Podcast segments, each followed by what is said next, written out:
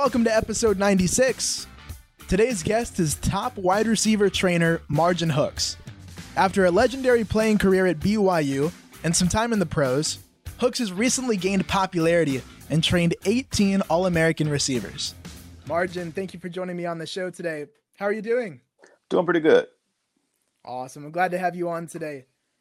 First off, what's your story been like getting to being a collegiate pro player now to training? What's that journey been like and how would you describe it? You know what? It's been a, uh, it's like a roller coaster ride in a dark tunnel because you just don't know what necessarily is on the other end. But it's, I mean, it's very, it's been very exciting, very exciting. Awesome. Well, now getting to be a trainer, you're working with a lot of top talent. So how did that work for you getting into that world, transitioning from being a player to now training and working with these guys? Ooh, that was a long, long kind of uh, road with that. Um, when I finished uh, playing college ball, you know, I went did had a few seasons uh, in NFL. Um, did some uh, Canadian League arena football before it got to the point where it's like, okay, let me use my degree, you know. Um, so after playing ball, I kind of bounced around doing some different things, marketing. Because remember, I when you go to college and your main thing is to play pro ball, you really don't have a plan B. You don't really think about it that much. So now it's time to use plan B. It's like, okay, now let me put this stuff together. So uh, right out, I thought about teaching and coaching, you know, but in Texas you got to be certified. So I wasn't certified. So I did like a accounts manager, like an agent sales and leasing for a while. Um, so I worked there. Um, basically selling furniture, not selling furniture, but accounts manager, make sure people pay their bills and all that kind of stuff. Um, and from there, I got involved with working with uh, with kids. You know, I would get kids would come into the store, um, come in and talk. Now they would have homework. I asked my school when I would sit there and help them out with some of whatever it is, math, English, just kind of help them out in general. Um, so, and it kind of dawned on me just uh, just kind of being a magnet towards kids and kids, you know, always kind of just always came to me, and I it was a true story. Um, along being a accounts manager, I was also a repo man, so you don't pay your bill, I have to go pick stuff up. And I went to a, a place and had to pick up some uh, uh, TV. And as I'm walking the TV out, some the kids was outside, and they asked me, "Where are you taking our TV?" And they didn't know it was low income area, and I had to tell them. I said, "Well, I'm going to fix it." And I thought to myself, "How can I help these kids not be in that situation?" And that's when I decided, you know, let me let me just step over and just start teaching. So when looked at the hours I had from, you know, with my degree, I majored in broadcast journalism, so I was able to, you know, get my certification in English, first language arts. I taught reading, um, middle school, seventh, uh, actually seventh grade, and I started coaching. Funny thing about it, when I went to start teaching, I didn't want to coach. I tried to just get away from it. And there was schools that would look at my resume. That's the first thing they put. Well, want you to coach, want you to coach and every school hired and fired me at the same time because I would get hired, and because my certification didn't match, you know, it, you know, they might say, "Well, I got a job for history." Well, I wasn't, didn't have a certification, so I had to. Texas, you had to get a cert- highly qualified, meaning I didn't have my certification, but I had enough hours in college to teach certain subjects, which was reading.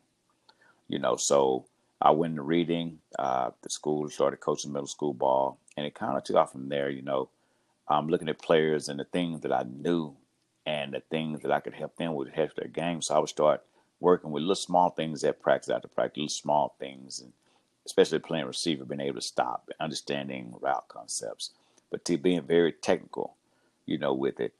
And it, that the team, you know, normally in seventh grade, you, you know, back when I was in, you know, 10 years ago, 10, 15 years, you just don't throw the ball in middle school. You kind of hand it to the best guy and go.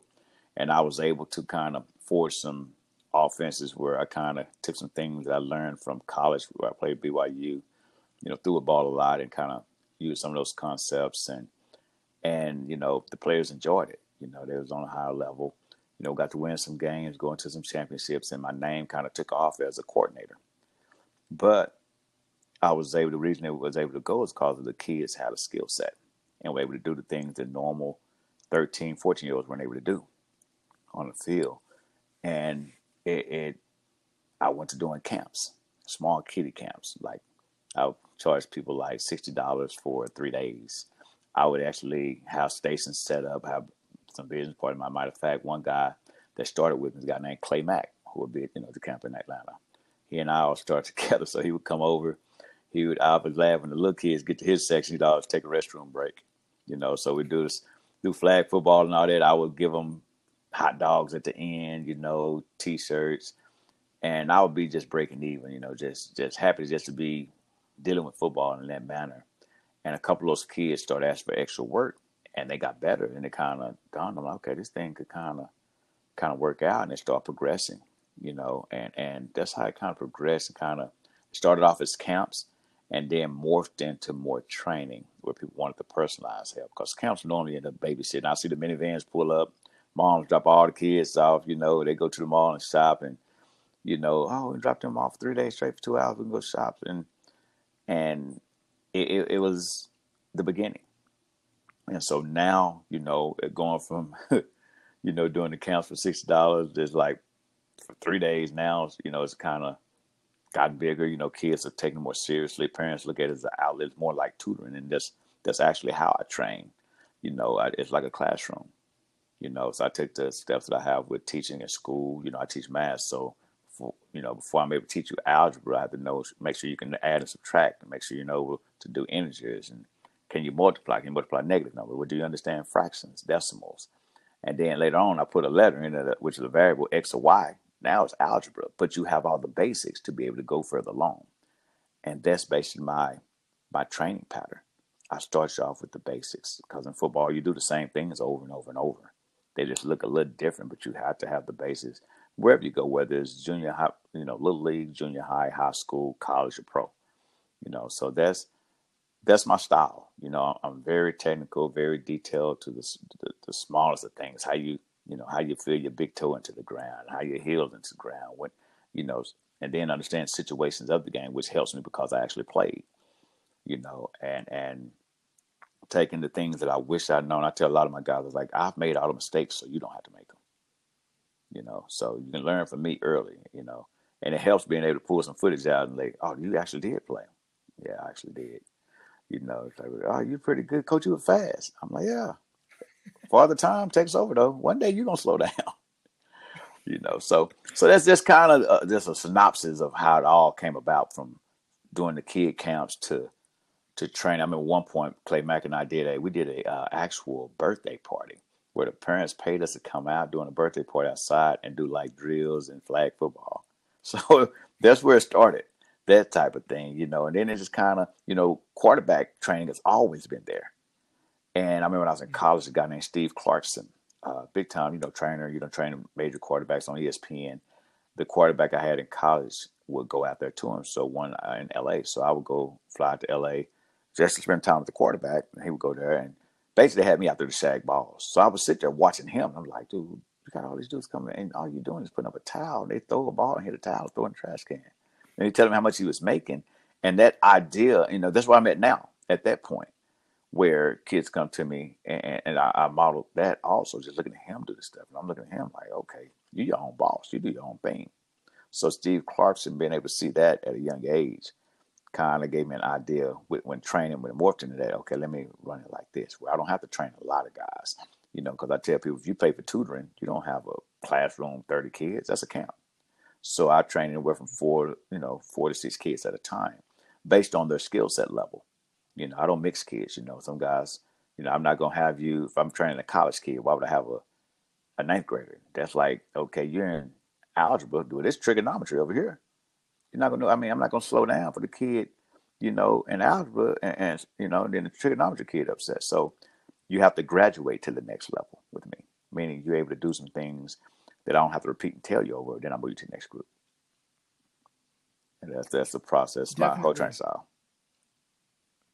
Okay, well, now I'm curious about your approach when you have a new athlete come to you. Let's say I'm a receiver and I'm coming to you, maybe sophomore in high school, we could say. Mm-hmm. What's your approach to figuring out what you need to focus on in training, how to attack things with a certain player? From your mindset, can you take us through what that's like? Well, I want to see what they're expecting when they come to me. You know, what can they do off the ring? I have some basic drills that I do at the beginning, just kind of a slow approach, but it's something that their coach is going to make them. If you go to a camp, they make you do it all the time you know, and, and I make them do that over and over. We just work one side to going to the right, going to the right, going to the right. And I kind of look at the process, see some things, and I want to see are they quick learners? You know, are they're visual learners, or they're audio, or they're kinesthetic. Again, I take the classroom out there. Then I want to say, okay, are they coachable? Do they get real frustrated? Now, top athletes, they get frustrated, but they want more because everything's been so easy. It's a challenge for them, you know. And some kids don't have that mindset, which I understand. It's like, okay, I have to teeter it back for them.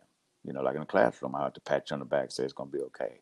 You know, with the with the guys that, that have the mindset, that's how I'm able to look and say, okay, he has the opportunity to be All American. Why he has he has the mentality of it, or a big time player, not to be All American, but a big time player, just because their mentality, their mindset. And when I show them something, I expect them when they come back to me to have that down pat. Meaning, you're gonna have homework. What are you gonna do when you're not with me? You know, what are the fine details? Are you going to take care of that? And, and pretty soon it just sticks to you. You know, it's muscle memory. Mm. Gotcha. Okay. Well, when you look at these guys, obviously you've been training a lot of those all American types. So when you approach to dive into that specifically, you say, okay, this is a big shot. Maybe, for example, a Evan Stewart or a Jordan Hudson kind of guy, some guys that you do train that are number one, number two in their class of 22 at receiver. Mm-hmm. How do you approach that? How do you go into that and know, okay, these guys are looking for the elite level stuff? How do you deal with that? Well, when they come to me, they're not all Americans. They don't even know that they are that. They don't know that they're capable of okay. it. So I have to get into their head. If you follow my lead, you'll get to that point. Some are bullheaded. Like Evan Stewart was bullheaded. He was like, I got it, you know, because everyone patted him on the back, said he was good.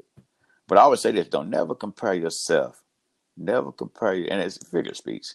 And I ain't gonna say that because it's not politically correct. I won't say that one. Um, you know, I always say this: don't compare yourself to a donkey and say you're a thoroughbred. So don't compare yourself to what's around you. You know, the people that's patting you on the back, were they ever good at anything? Were they ever elite at anything? I don't care if it's kicking a can down the road. Were they ever at the top of it to understand what it takes to get there? And when he finally bought in, it just kind of took like clicks and it's getting even better. Now, the more and more complicated it gets, especially with recruiting, it's like the closer he becomes to me. Because it's like that, okay, I know Coach Hooks, you're going to be the same as when I first met you. You know, when I first met him, he was out in the field jumping jumping over people, and I didn't know who he was. I knew him, but I didn't know who he was. And I'm looking at him, I'm like, why is that kid over there playing pickup games? Who is that? He doesn't belong. He's a whole nother level.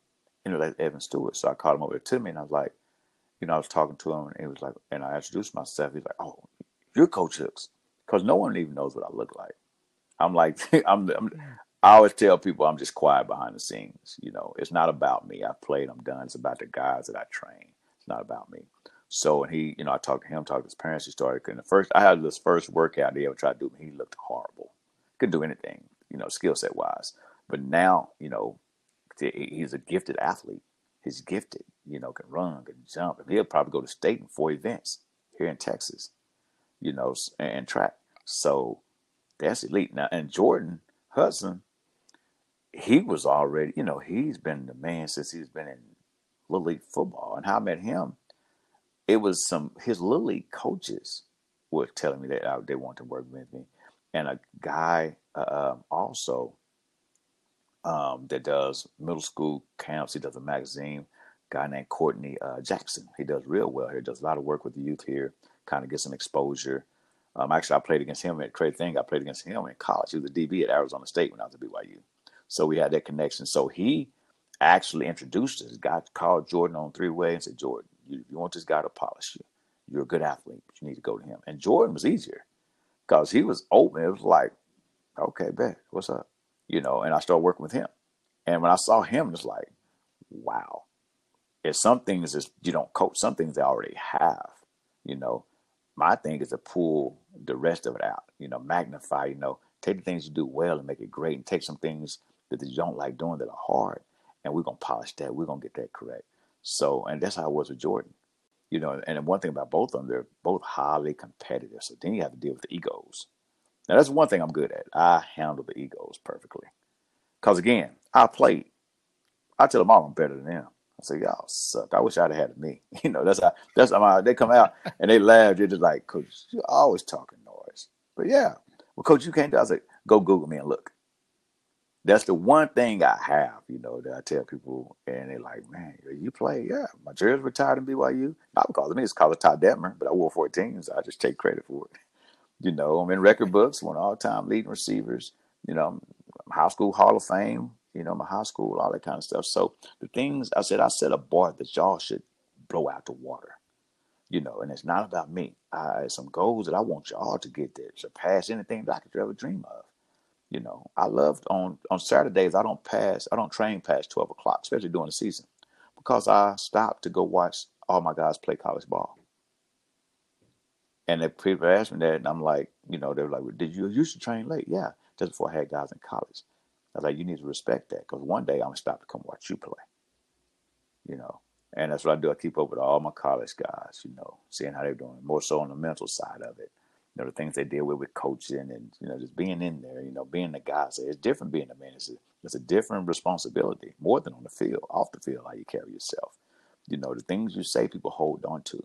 You know, and nowadays with social media, oh my God, I'm, I'm so glad I didn't. I wish I'd had social media just for the point of building your own self image. But I'm like, but man, they get in trouble with this stuff. That send button, oh, oh yeah. man, I'm like, so it, it, it helps some of them, you know. I Evan's a TikTok king. He has over a million followers on TikTok. So yeah. he that's why I call him TikTok king. you know, TikTok king. You know, you got all these guys. So you know, it, it's it's it's fun, man. It's fun, man. I enjoy it. I enjoy just seeing them progress and and you know accomplish things. You know, it's it's just it's something for me also. You know, but like I said, Evan may say it's number one, but guess what? number seven, number nine, and 13. All the rest of them shooting for you. I always want the competitive side. Don't let them just say the number one. Go take it from him. That's how the game is played on the next level, and even when you go to the pros. So that's kind of kind of system you know I run. You know, then you got those younger kids looking, meaning they're next. You know, so Uh, it's it's very very fulfilling for me. You know, in this part of my life now when you talk about the social media and the ego aspect of it, you talk about managing it. With some of these guys, how do you specifically approach them when you see some of those things? I mean, it's got to be hard not to have an ego when you've got these hundreds of thousands of followers and everybody telling you that you're great. So, how do you manage that as a trainer? Well, you know what? One thing I, I do, I don't really have a lot of reporters that come after. They don't come to my training sessions. So it's always just me and them. You know, so I don't have to worry about their feelings getting hurt, but they can't do anything. When I tell them something they don't want to hear, what they need to hear, I don't have to worry about it being reported. So they know I'm out for the good of them, not for, you know, me putting it out on social media that, oh, I told him this, I told him that, you know, well, I talked to this coach, you know. I mean, I'm doing this because one day, hopefully, you're in my position, no matter what you're doing in life, and you're able to help someone else. I like that's what you owe me to not only pass on, okay, a talent, but also just advise some young the youth. It's your time. It's your time. You know, the things you go through, mistakes you make, learn from it, and make sure try to help everyone not to make the same mistakes you made. Just let them know what's gonna happen. And and that's that's the thing. You know, it's just getting the respect. You know, getting their respect. A lot of them, you know, it's easier now because I've been doing it for so long. So many guys have come from up under me. You know, but at the beginning, it was a little tough because they're like, well, well, who are you? And they really don't know. So then I have to be arrogant and ego. I said, yeah, I play receiver. I'm arrogant and have an ego just like you.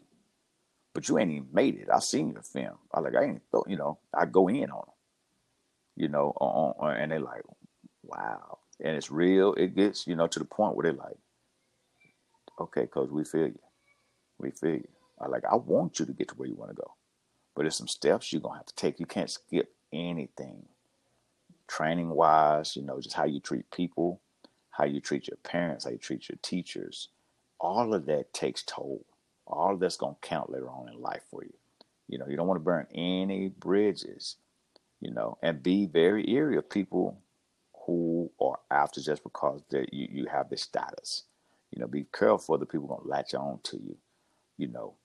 And, and I kind of just, I try to keep my distance from it, you know, because a lot of people, I used to get oh, he just trained his guys. He just want to build his name. He just this. And finally, I start putting tweets out of myself playing, where it's like I'm better than them. Yeah, I am. I was that dude. I'm better than them.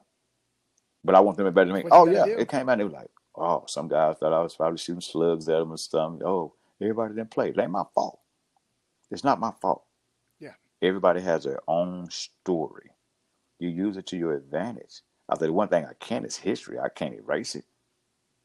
You know, just like everything you do in life, you can't erase it. Whether someone knows it or not, it's still there.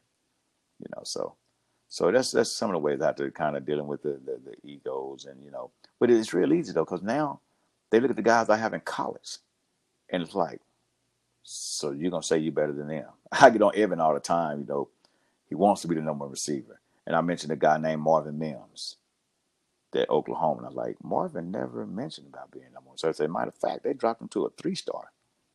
I was like, Evan, you know why? Me why is that? I was like, because they said he was lackluster, didn't show any burst at a Nike camp. I was like, you know why he didn't show any burst at the Nike camp? Why is that? I'm like, well, he hit 25 points, had seven assists, and a in a regional basketball game, regional state basketball game, the night before. I like, I like, guess what? He didn't say anything. Was all he did is went on to break national records and state records, and then become All American in high school, then a first uh, uh, freshman All American college.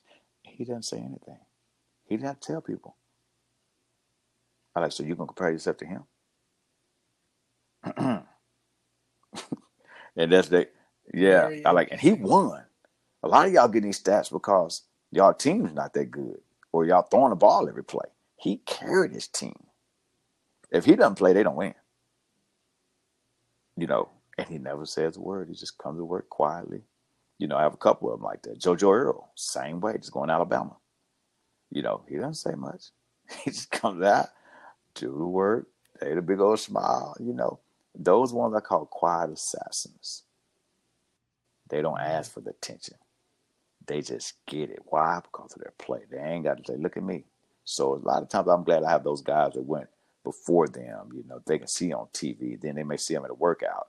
You know, because then I don't let my high school guys train with my college guys. You're not on that level yet. You don't deserve to train with them. Now, once you get to your senior year and you've already committed to college, then I kind of ease you in with them out of respect for them. You know, can't have a kid that's trying to get an offer, worry about, oh, you have to train my big time guys. No, they're, you know, they're in calculus. You're still over here trying to go one plus one. you know, so I, I don't mix it. And you, you get to watch them train. You get to see them walk up. You get to see how the workout changes when they come, how it graduates, how, you know, and, and you get to see the, the, the different levels. And it's one big happy family because the college guys support them you know, they see him like, man, hey, I know he's hard on you, but just listen to him, man. It's always gonna work out. So it helps me out. They help me out, son.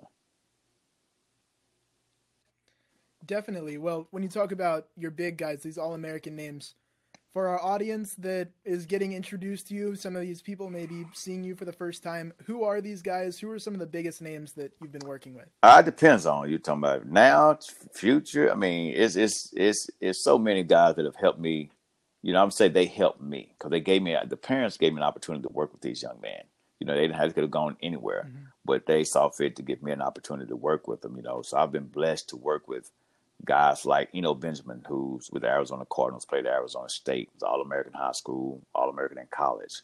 You know, I've worked with uh, Terrace Marshall, who's getting ready to get in the draft now, LSU. You know, his dad used to bring him down. She left today as a barber. Talked to him. He used to bring him when he was young. You know, in high school, working with him. Um, Tommy Bush, you know, the Georgia, you know. Uh, I'm probably missing some. Trejan Bridges, you know, who's at OU. Marvin Mims, who's at OU. Um, EJ Smith, who was Emmitt Smith's son, who's at Stanford. Um, put like this, my 20, my 20 class, I had three All Americans, which was Marvin Mims, um, EJ Smith, and Daniel Jackson, who's at Iowa State. Uh, my 21 class, I had four which is Jerand Bradley, who's at Texas Tech, um, JJ Henry, who's going to Ole Miss, um, uh, uh, J. Michael Sturdivant, who's All American, going to Cal, and JoJo Earle, who's going to Alabama. In my 22 class, I have five and possibly another six coming. They moved the rankings up real high. You know, it's with Evan Stewart, um, Jordan Hudson, um, who else? Talyn Shettron out of Oklahoma, who committed to Oklahoma. Um, Caleb Burton is committed to Ohio State.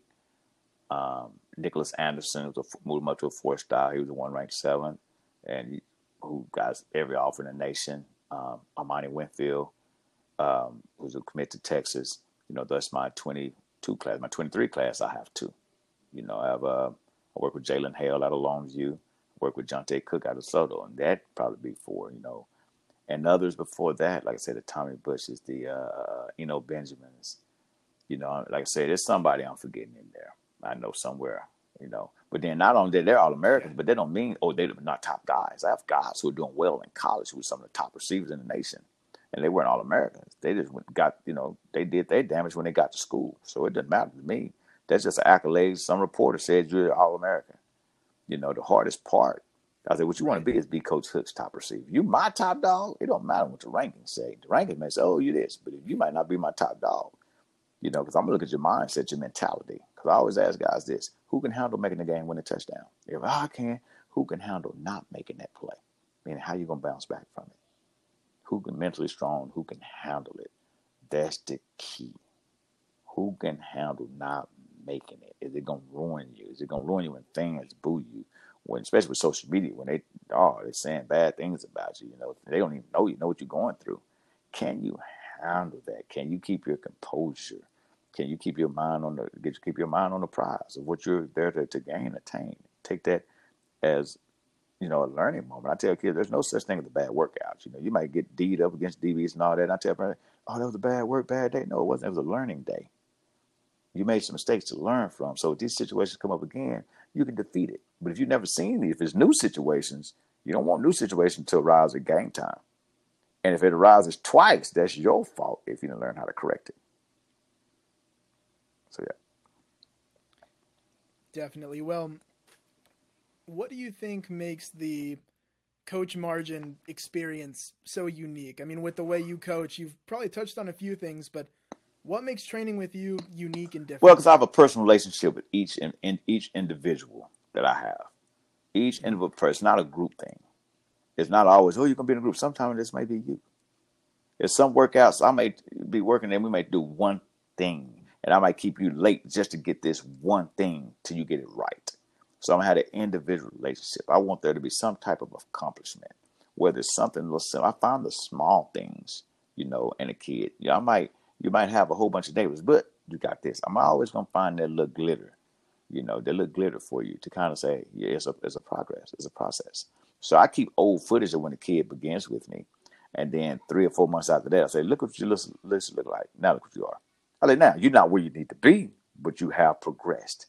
You know, I learned that in school. You know, that's why I say sometimes just in junior college, sometimes it's good to have that two year graduation. Just pat yourself like, oh, man, because you had to go four straight years and nobody patting you on the back. It's kind of tough.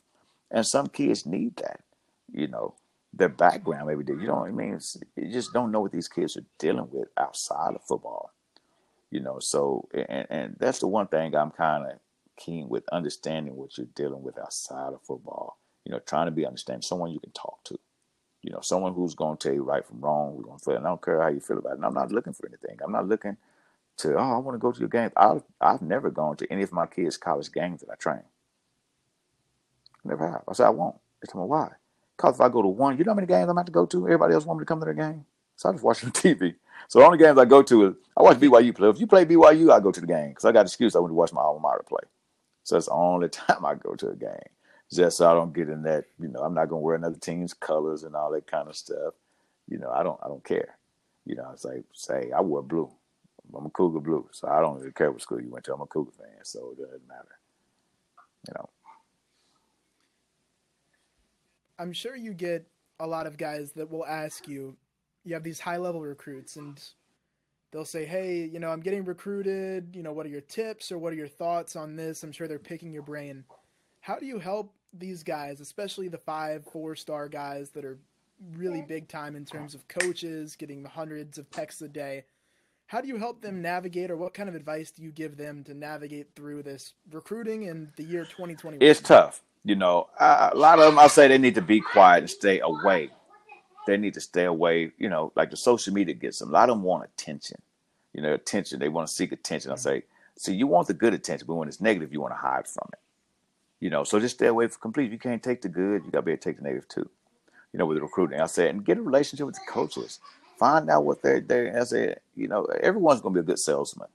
I like, but it's going to be a gut feeling when it's time for you to choose a school. When you and your parents sit there and talk about it, it's going to be a gut feeling. I said, it was a gut feeling for me, you know, and it's to be a key thing that's to be like, okay, yeah, this is a place for me.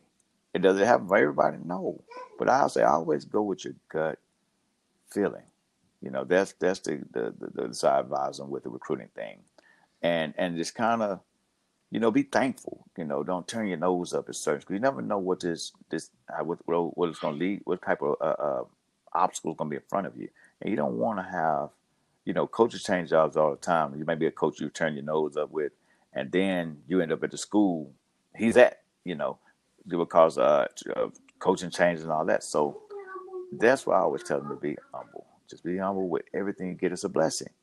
And just like it's given, it can be taken away. You are going to be in Villa Rica, Georgia at the Hot List camp on May 16th. That'll be a big one, highly anticipated. A lot of big time players and big receivers that you'll be working with will be at that camp. So, what are you looking forward to? What are your expectations coming in as a coach? Man, I'm just looking at just to learn some things from those guys, kind of pick their brain, man, just enjoy myself, just being around around some kids, man, and kind of let some of their energy rub off on me a little bit as being an old age now. And, you know, whatever I can help them with, I will. You know, some of the things that the ins and outs of the game, you know, whatever I can help them with. I'm not going there, so oh, I'm for to change the whole game. No, this is just a camp. It, it's not something take time.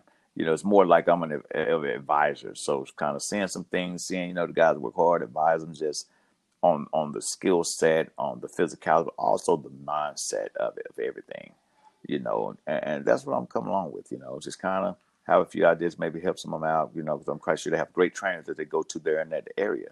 So, you know, just kind of go along with the trainers are telling them, you know, just kind of have that positive reinforcement for them. Camps like these are always a big deal. There will be a lot of media coverage at this one. So when you look at it and you talk to athletes, I mean, how do you see this being a big benefit to players? What areas do you think they can really? The main thing is exposure. You know, learning from different exposure. Some people, because of uh, the COVID uh, pandemic, you know, coaches haven't been able to recruit, get out. So, you know, this is the opportunity to kind of have some, have your footage, you know, recorded. If you have your parents that record your footage, you know, close something that you can actually send the coaches before you actually step foot on their campus. At least you have a name where they can say, okay, let's go look at this huddle. We've seen him move around out here. You know, let, let's you know, let's look at this huddle film now. Okay, now he's coming to our camp. So you have a name. It's not some oh, he's number five sixty eight that they put on your back. You actually have a name for yourself. They can shake your hand, look in the eyes, size you up. That's that's what I think the biggest benefit of this is from. You know, and then be able to compete against some of the top athletes. So that's what coaches at college camp. They want to see the best against the best a lot of times at colleges you don't have the best against the best because the best already got the offers. They're not going to do anything there. You know, so that's that's the end with that. You know, and it's the same thing I do here in Texas. Like the following week, I'll be in Utah doing a, a showcase clinic in Utah where I play ball at BYU. Then on that Sunday, Saturday the twenty second, on the twenty third, I'll be in Dallas doing one with all those big names. I'm making sure all those top guys are there not necessarily, you know, they have to get work if they're going to the Under Armour camps and all that kind of stuff.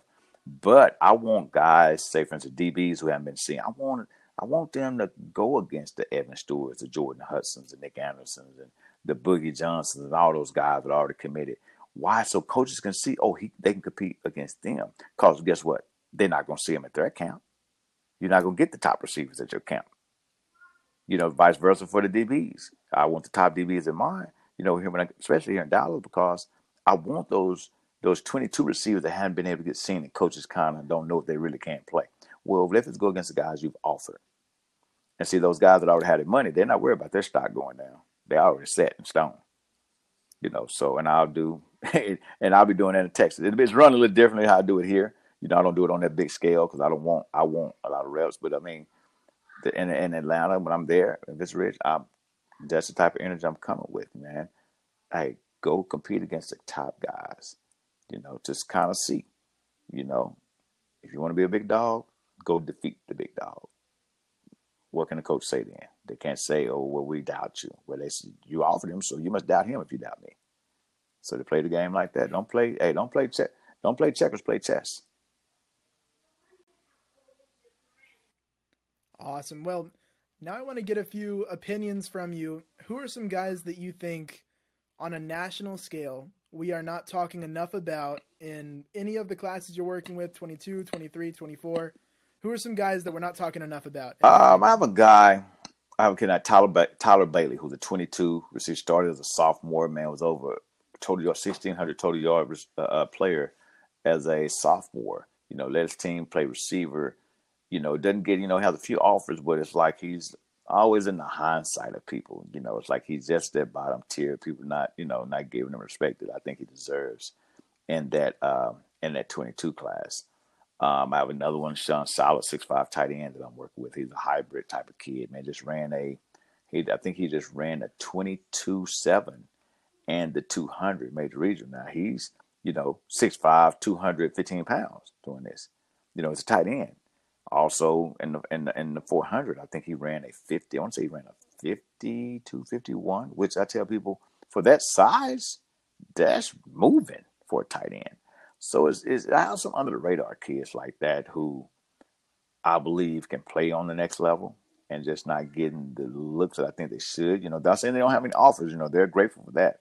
And then I have some, you know, Dylan Evans, uh, about a little lamb who's a 22 kid. You know, uh, that I think is kind of getting kind of underlooked somewhere. But like I said, his stuff will pick up, and there's gonna be some more uh, uh right now. That and you know, 23 class is still kind of early to kind of go and have one kid, Rowan Fluellen, who I think out of uh out of Gilman who's gonna be pretty good. He has one offer in that 23 class. My 23 class is taking off. It's pretty well, you know.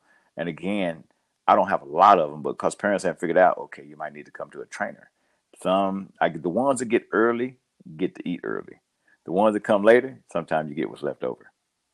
You know, so that's how it works. I say the earlier you come, the better it is. So I got some middle school kids. You know, I got some 24s that have offers. I have one kid I work with named James Madison. Um, he's actually Saint Aqua, uh, Saint Aquinas in uh, Florida. He, you know, comes from Missouri for me to train him. You know, his mom flies him in just to get some work in with me. You know, um, Samuel Mpemba, who's going to be a big time kid that has probably like 30 offers now. He's not under he's not under the radar, but I look at, you know, he's a 23. But the 23 is a pickup. I just don't know who, you know, right now, I don't know who's going to be the cream of the crop. You know, some that have already played. That's not to mention, not to say, okay, well, this kid can't play. Well, he maybe he was at a team that was stacked and didn't get in playing time, like Nick Anderson.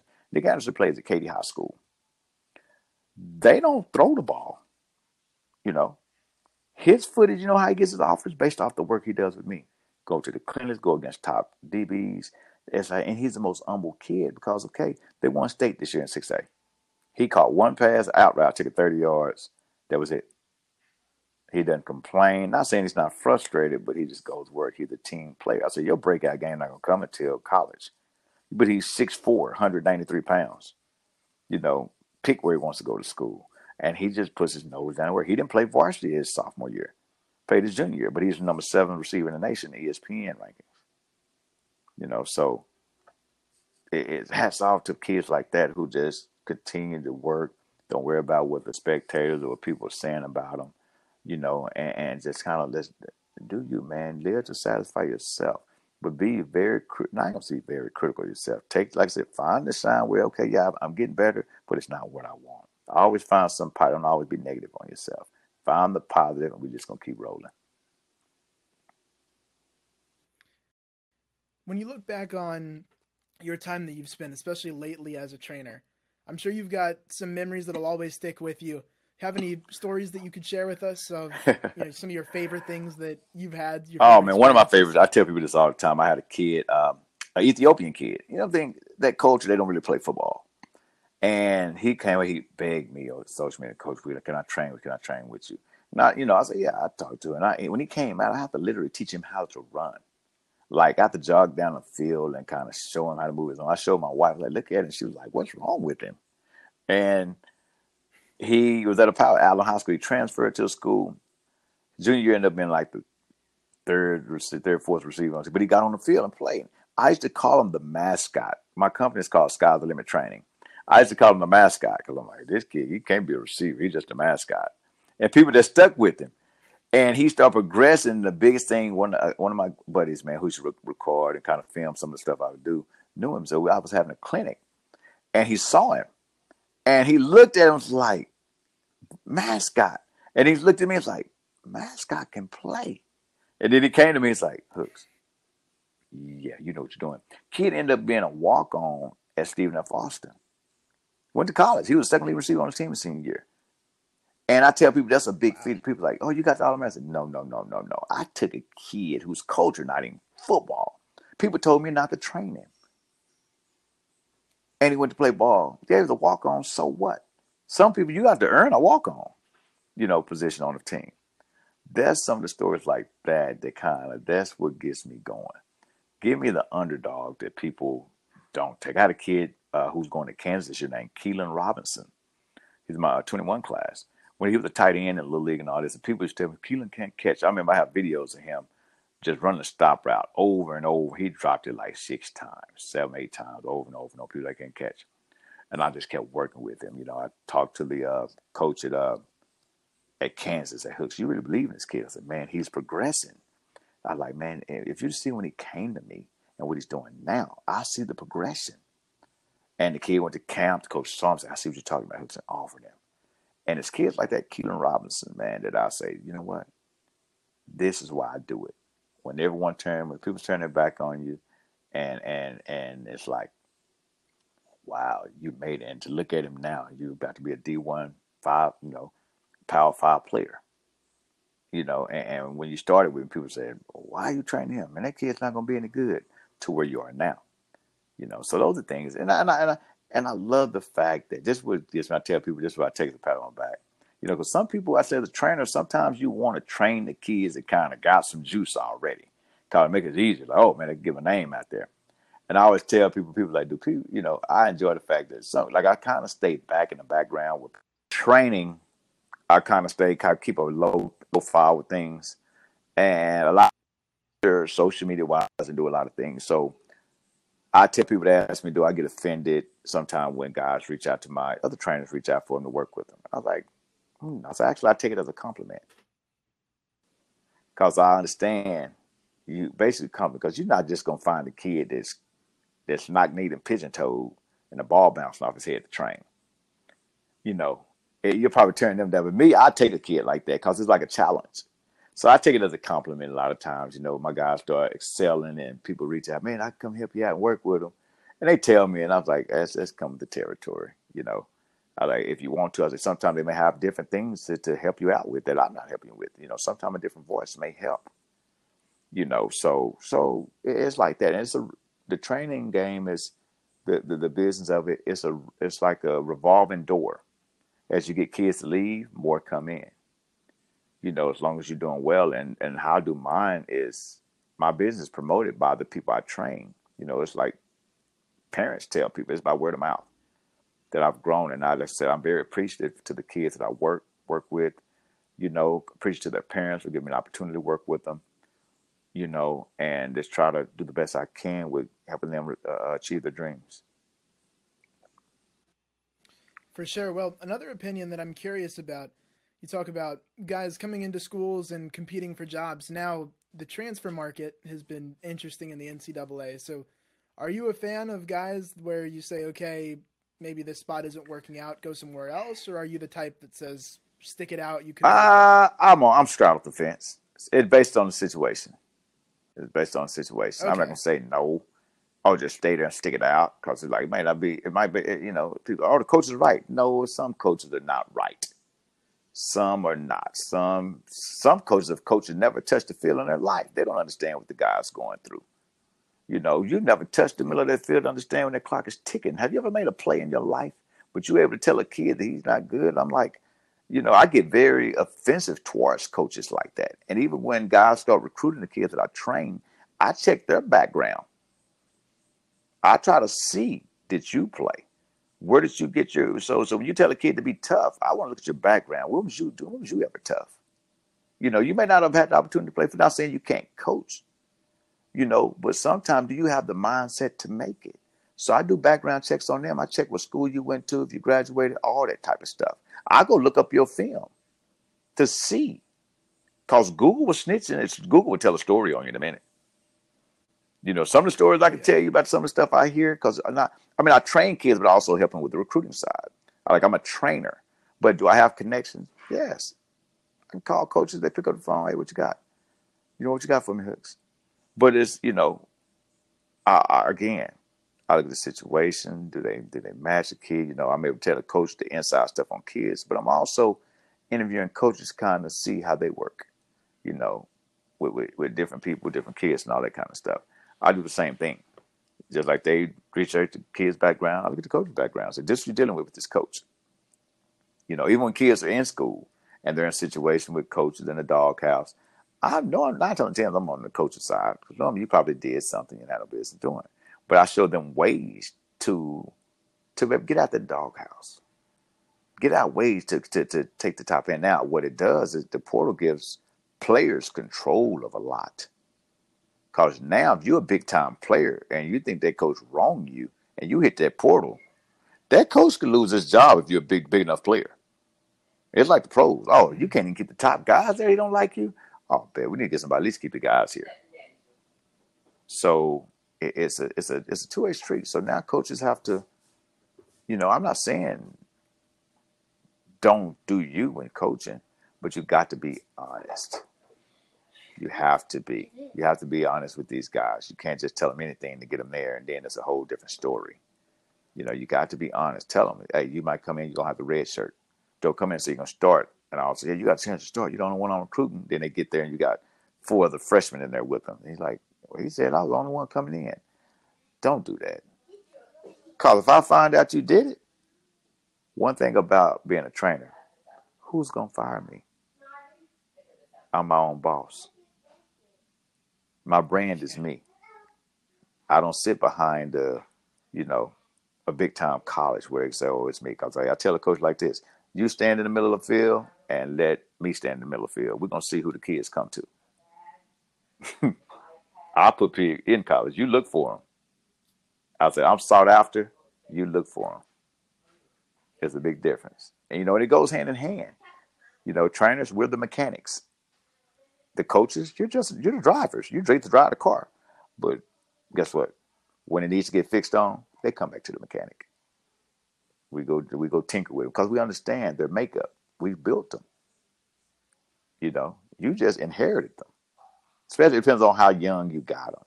You know, if you just bring a kid to senior year and he was already 6'5", 4'4", 40 kid, it's like, okay, but he was going to get recruited anyway. But did you polish his game? Did you polish his skill set? you know so that's how you know the, the training thing is, is is is different it's not it's not coaching when you train it's not coaching we don't do schemes we don't do game planning and all that kind of stuff we just work on what we need to work on with you to help you fit in the scheme you're working in so we don't i don't go against the scheme whatever you're doing in college or high school i do that i'm gonna train you on what you need to do on the field to to you know be you know to help your team win first of all and foremost and then help you get the accolades that you want. My final question for you now. You talk about being your own boss, your life as a trainer. Can you take us through a day or a week in the life? I mean, what do things look like for you? well, things with me, uh, like I said, I teach school. So Monday through Friday, I'm up at 5.45 in the morning, get my kids dressed, take them to school, drop them off. Uh, my hour time, I call it my office hours. On my way from driving, drop my son off and going to work to school, I call college coaches and I do recruiting. So I call coaches, check ups on some of my guys that's in college. I pick like two coaches a morning to call and talk to, you know, get some kids film out and all that. So when I get to school, you know, I teach school. So in between classes or I have off period, I call coaches again because thing coaches have their day is kind of set up somewhat like mine, but they're in more meetings than me. So I send a text message, you know, coach, look at this kid, just getting the film. I think it's getting kids seen, especially now getting their workout film with me. Because again, when you go to a high school, they're running a scheme. They might not be doing the stuff you want them to see because they're running what the coaches tell them to run. But you might say, well, can he do this? Can he do that? Well, I'm going to have opportunity to show you that he can. I'm going to put him in those situations to help him out with that. So that's Monday through Friday. I might like now since the time has changed, I do like one session during a week. Like on a Wednesday, I go out It's from I get off work at six. So I'll be at the field from six thirty to about eight. I have about four or five kids. You know, I work with them, you know, on certain things. And then Friday hits, then Saturday morning If I do a private sessions, all my private sessions are at seven in the morning. If you want everybody, hey, the early bird get the worm. Then I do at eight o'clock, nine o'clock, ten o'clock, and it goes through progress. My eight o'clock is more my beginners, my new guys, and they do their workout. Then at nine o'clock is those novice kids that they've been with me for a while, but it's almost time for them to go get some money, get some scholarships. So I had a nine to ten o'clock where those guys got the money already. Those are those elite guys that, that have the offers and they're working on different things, you know.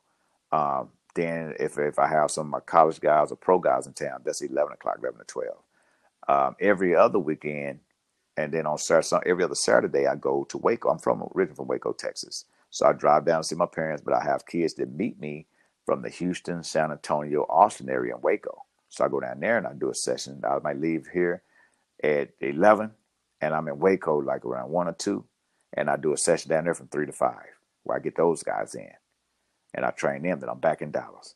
Uh, Sunday morning, I mean, I do my scheduling. I always do my scheduling the day before, just in case weather may not permit or some changes. I want to know who I'm supposed to be training so I can text them and let them know because I don't do pop up groups. It has to be an appointment. You know, it's not because I want to keep my numbers down.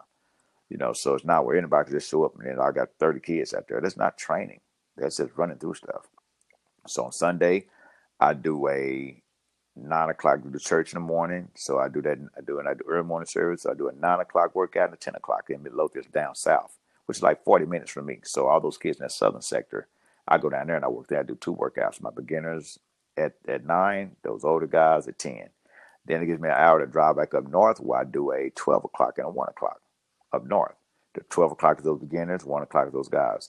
Well, when the season comes, I do most of my beginners. Guys play sub with like junior varsity. I train them on Saturdays, Saturday mornings. My varsity guys come to me on Sundays because they have meetings and stuff on Saturdays.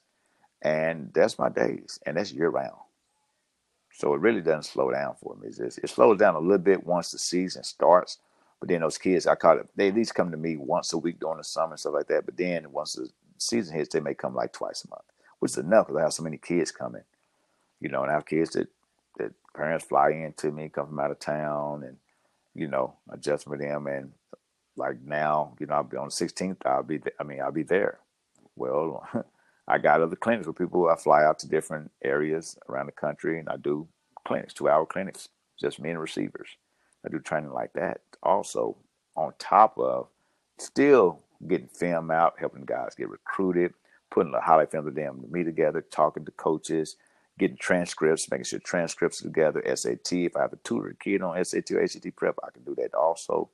You know, making sure, you know, the kid know what level they probably should play at. Because everybody has the dream of going Power Five. You might not be Power Five material, but that don't mean you can't go to school, you know, and, and play ball. It don't mean you can't play your butt off and get to the point where you have an opportunity to go pro.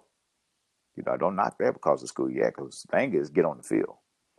That's like a synopsis of my day, along with teaching. At least I ain't teaching math now where I have to come home and grade papers, do lesson plans, and all that kind of stuff. So that's right. That's that's kind of that's my day. You know, then throughout the day, you know, parents upset. Why my kid don't have this offer? What's going on? So I got the parents. I had to deal with the management of the parents. You know, and I've done it so much. They're like, "You're so calm about this." I'm like, "I've done it a while. You're not the first parent to have these issues."